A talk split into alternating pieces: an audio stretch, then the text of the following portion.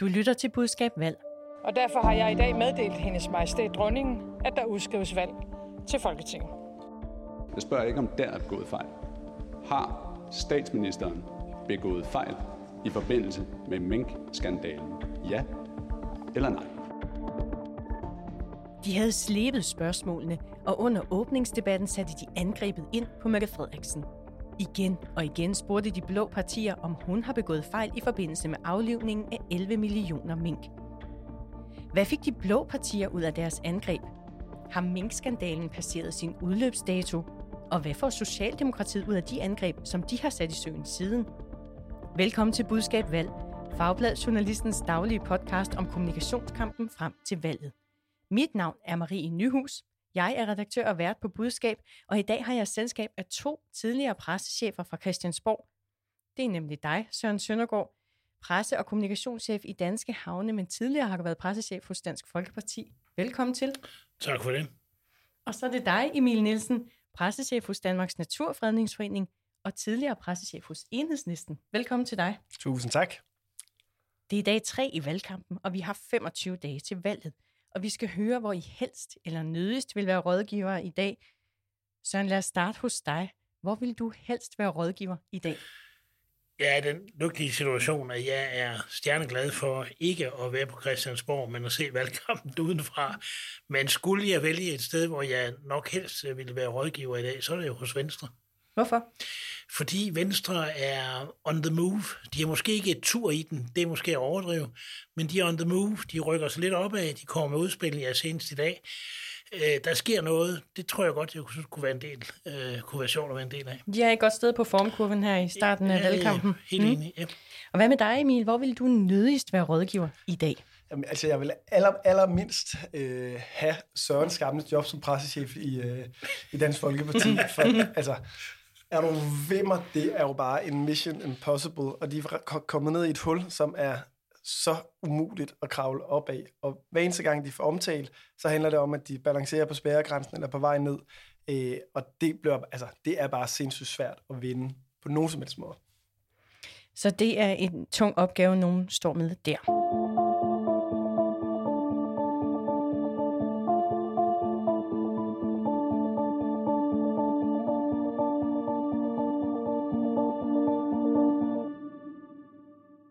Valgkampen rykker sig med lynets hast, og vi ser nu forskellige partier sætte ind med angreb på hinanden. Under åbningsdebatten havde flere blå partier taget spørgsmålet med om Mette Frederiksens rolle i sagen om aflivningen af 11 millioner mink. Mener ordføreren, at statsministeren har begået fejl i minkskandalen? Vi kan ikke få svar, men vi bliver ved med at spørge. Det er derfor, det ikke hedder minkkrisen. Det hedder minkskandalen. Nu blev vi ikke voldsomt klogere under den tidligere ordførers indlæg omkring hele minkskandalen. Har statsministeren begået fejl i processen, som førte til minkskandalen? Ja, det var et sammenklip fra åbningsdebatten, vi hørte her. Og Søren, du mener, det er et ret godt angreb, som de blå partier spillede ind med i åbningsdebatten. Hvad får de ud af det? De får det ud af det, at skandalen fortsat klæber til statsministeren.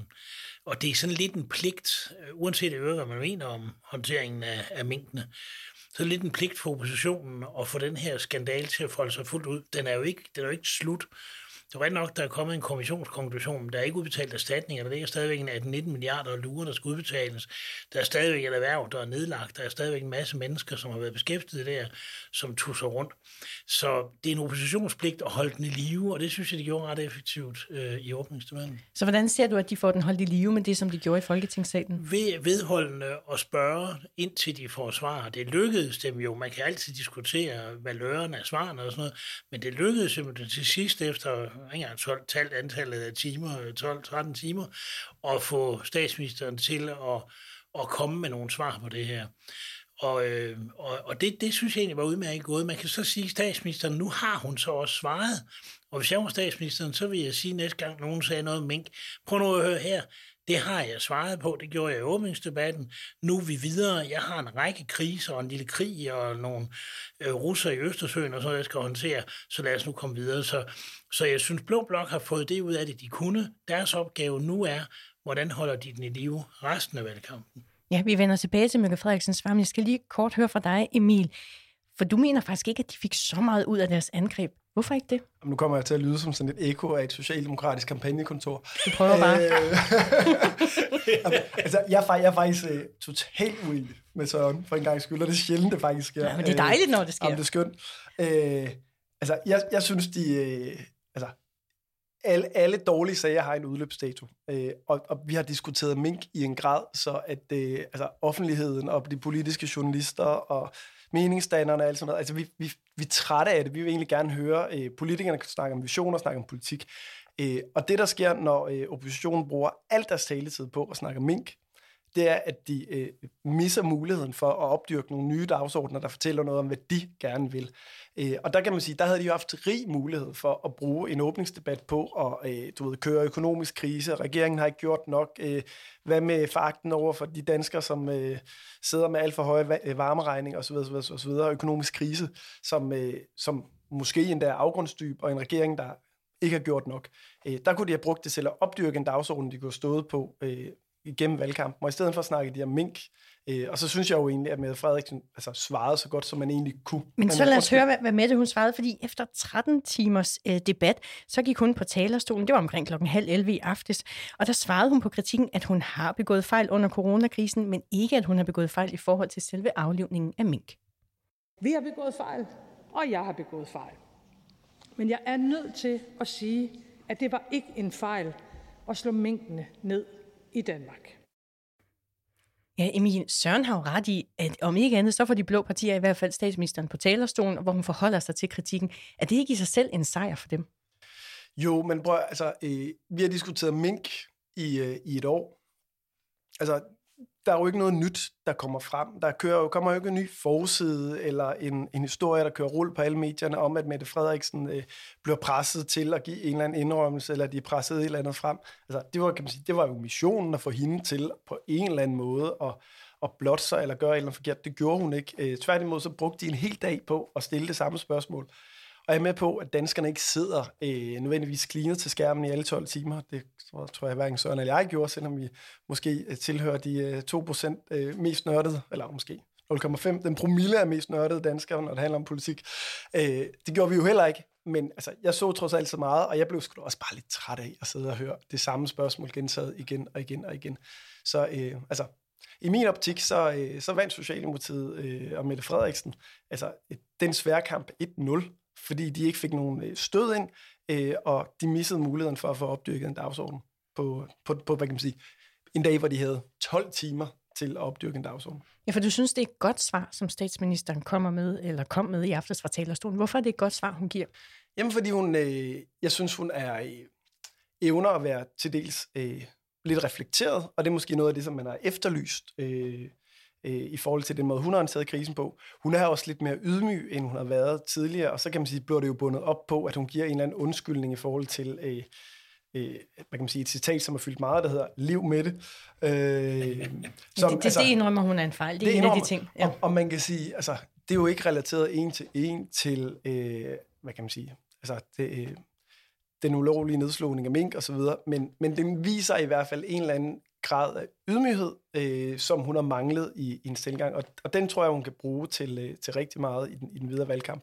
Så jeg tror, det er med til at bidrage til et billede af, som Søren jo også lidt siger, at man ligesom lukker debatten ned, og det letter for hende at rette fokus ind på nogle andre dagsordener. Søren, er du enig her i, at Mette Frederiksen fik lukket sagen med det, hun sagde i går under åbningsdebatten? Jeg plejer jo også at være enig med Emil i rigtig mange ting, men ikke helt. Jeg synes som Emil, at hendes svar var godt, og statsministeren er farlig for Blå Blok, fordi hun er statsmand og agerer mere og mere sådan. Også fordi, som Emil peger på, hun er mindre arrogant.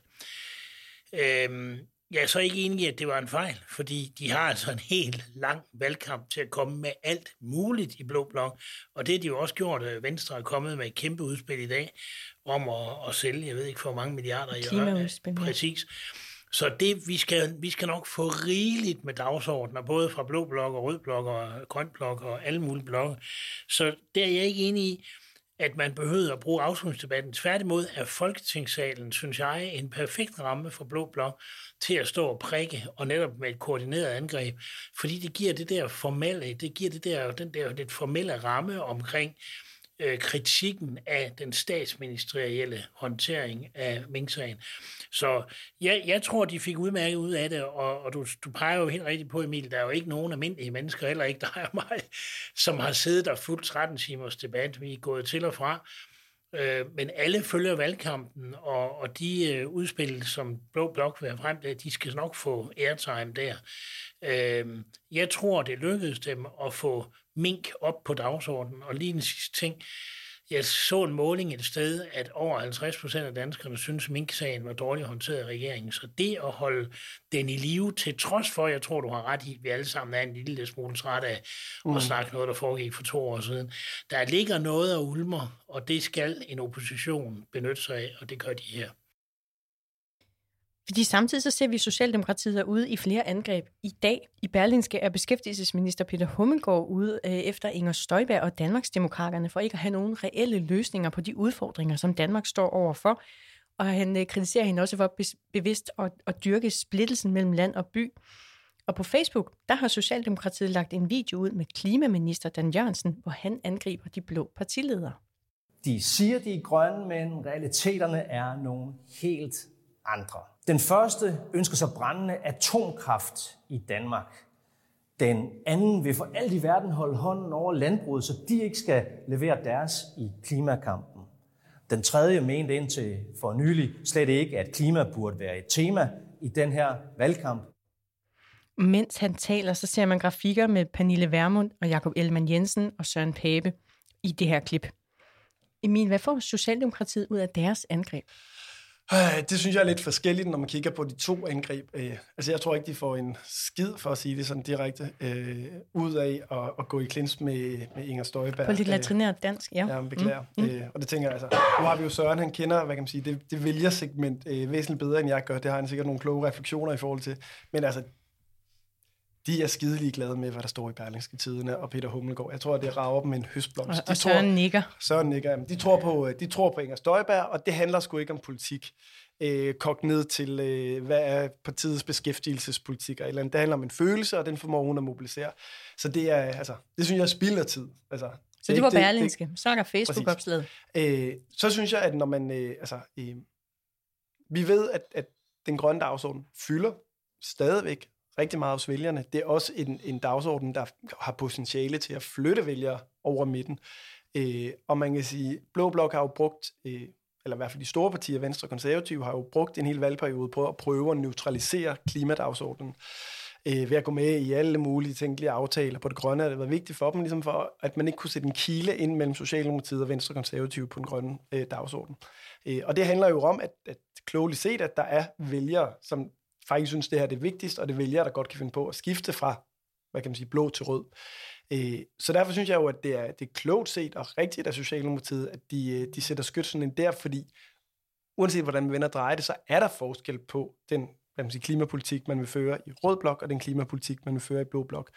Og det er jo sådan lidt, når man kigger ned i, hvad er det så for nogle partier, som Søren Pape og Jacob Ellemann, som jo på en eller anden måde er i stand til at kunne elegant navigerer rundt i den grønne dagsorden, så slæber de jo stadigvæk Pernille Vermund og Morten Messerschmidt og Inger Støjberg for den sags skyld, som vi ikke rigtig ved, hvad mener om den grønne dagsorden, med ind. Og det der med til at skabe en eller anden grad af tvivl om, hvad er det for en grøn politik, man får. Og det er jo lidt det samme trick, som der er blevet brugt mod, hvad kan man sige, min tidligere arbejdsgiver i Enhedslisten, når man ligesom skulle så tvivl om, hvad var det egentlig Socialdemokraterne ville på udlændingepolitik eller på noget andet, så kunne man ligesom slå på dem, ikke? Så du synes, at det virker, angrebet på Facebook? Det er overbevist om, det gør. Mm. Søren, de to angreb, vi ser i dag, Berlingske og Facebook fra Socialdemokratiets side, er det noget, som rykker i det store billede? Ja, nu er jeg helt tryg igen, for nu er jeg i synk med Emil. Så nu bliver det helt godt igen. Jeg er enig i, at det med Berlingske, det rykker ikke en skid. Og Støjberg en følelse, hun har lige været oppe i gaden i Aalborg og drikke shots med de unge. De er ligeglade med Hummelgaards angreb. Så det er spildt krudt. Det kan godt være, det skal gøres. Det vil jeg ikke blande mig i, men det nytter ikke noget. Jeg er også enig i, at Facebook-opslaget, det har helt anderledes musik.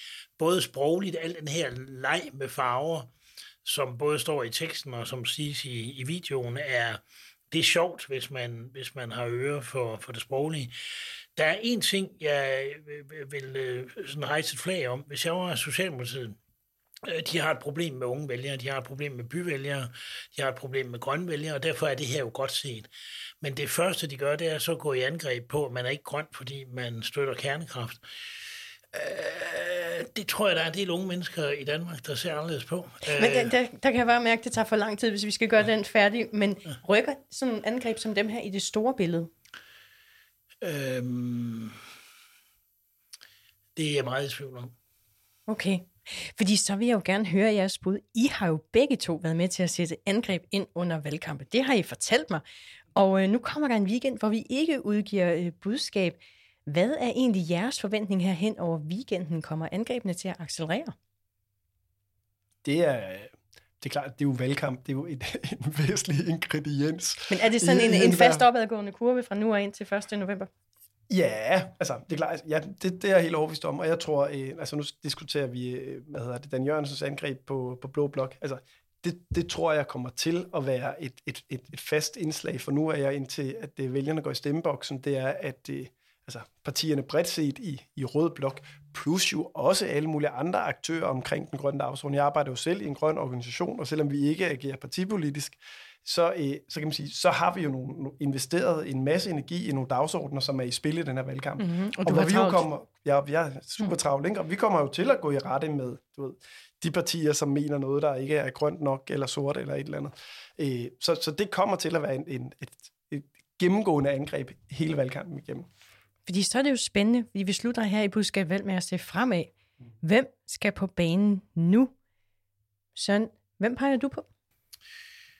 Ja, altså nu har Venstre jo i den grad været i offensiven i dag med et klimaudspil.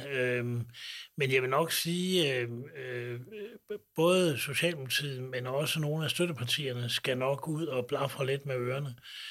Fordi hvis jeg har ret, og Emil så har fejl, ved at Blå Blok fik noget ud af deres minkjagt i åbningsdebatten, og Venstre har taget dagsordenen i dag, sådan så Emil også har været på overarbejde omkring en grøn dagsorden, så skal weekenden nok være Socialdemokratiets eller støttepartiernes eller en kombination. Mm-hmm. Emil, hvem siger, du skal på banen nu? Jamen, jeg synes... Alternativet i høj grad, de har ligesom behov for at vise, at de kan nærme sig den der spærregrænse, sådan så at de kan mobilisere noget energi om at få dem det sidste stykke, ikke? Og der mangler de noget vej, fordi de er super usynlige i valgkampen, og ligger et sted, hvor at de potentielt set også kan afgøre, hvem der kan kalde sig statsminister efter et valg, for hvis de ikke kommer ind, så ser det sort ud. Så de skal hive sig selv så tæt på den der spærregrænse, at der kommer noget positiv energi omkring dem, der kan få dem det sidste stykke. Og det er den her uge, at de skal, eller den kommende uge, de har behov for at vise det, for at folk begynder at tro på dem, og der kan være noget mobilisering og engagement omkring. Ellers kommer de for sent. Du lyttede til Budskab Valg, en podcast skabt af Fagblad Journalisten og tilrettelagt i samarbejde med Rakker Park Productions, der også står for lyd og teknik. Mit navn er Marie Nyhus, og tak til Søren Søndergaard, og tak til Emil Nielsen for at være med i Budskab i dag. Du hørte et klip fra Folketings TV, TV2 og Socialdemokratiets Facebook-side. Vi er tilbage mandag kl. 15 og hver eneste hverdag, til vi er på den anden side af valget. Skriv endelig til os, hvis du har idéer eller input til budskab@journalisten.dk. Og hvis du kan lide, hvad du hører, må du meget gerne abonnere og give os en anmeldelse. Tak fordi du lyttede med.